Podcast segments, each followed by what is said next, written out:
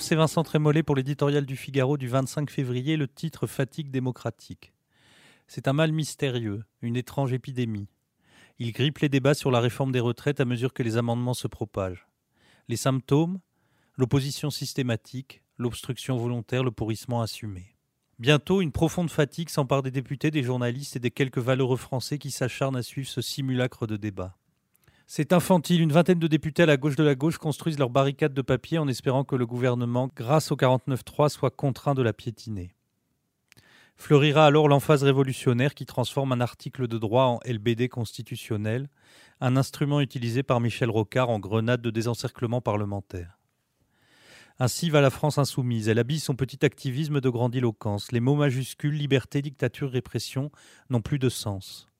Les troupes mélanchoniennes se rêvent en héritier de la constituante, mais Danton est en toc et Desmoulins rédige son 42 568e amendement en écriture inclusive. La vérité, cependant, n'est pas le contraire de l'erreur.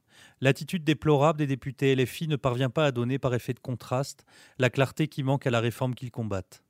Subir une opposition incroyablement bête n'est pas une preuve automatique d'intelligence. On regrettera par exemple que la majorité n'ait pas utilisé comme elle en avait la possibilité le temps législatif programmé. Cette procédure qui limite le temps des débats aurait permis de contenir ce cirque parlementaire. Restons lucides, cette obstruction n'est pas le seul obstacle à franchir pour que cette réforme bénéficie de l'air tiède du consensus.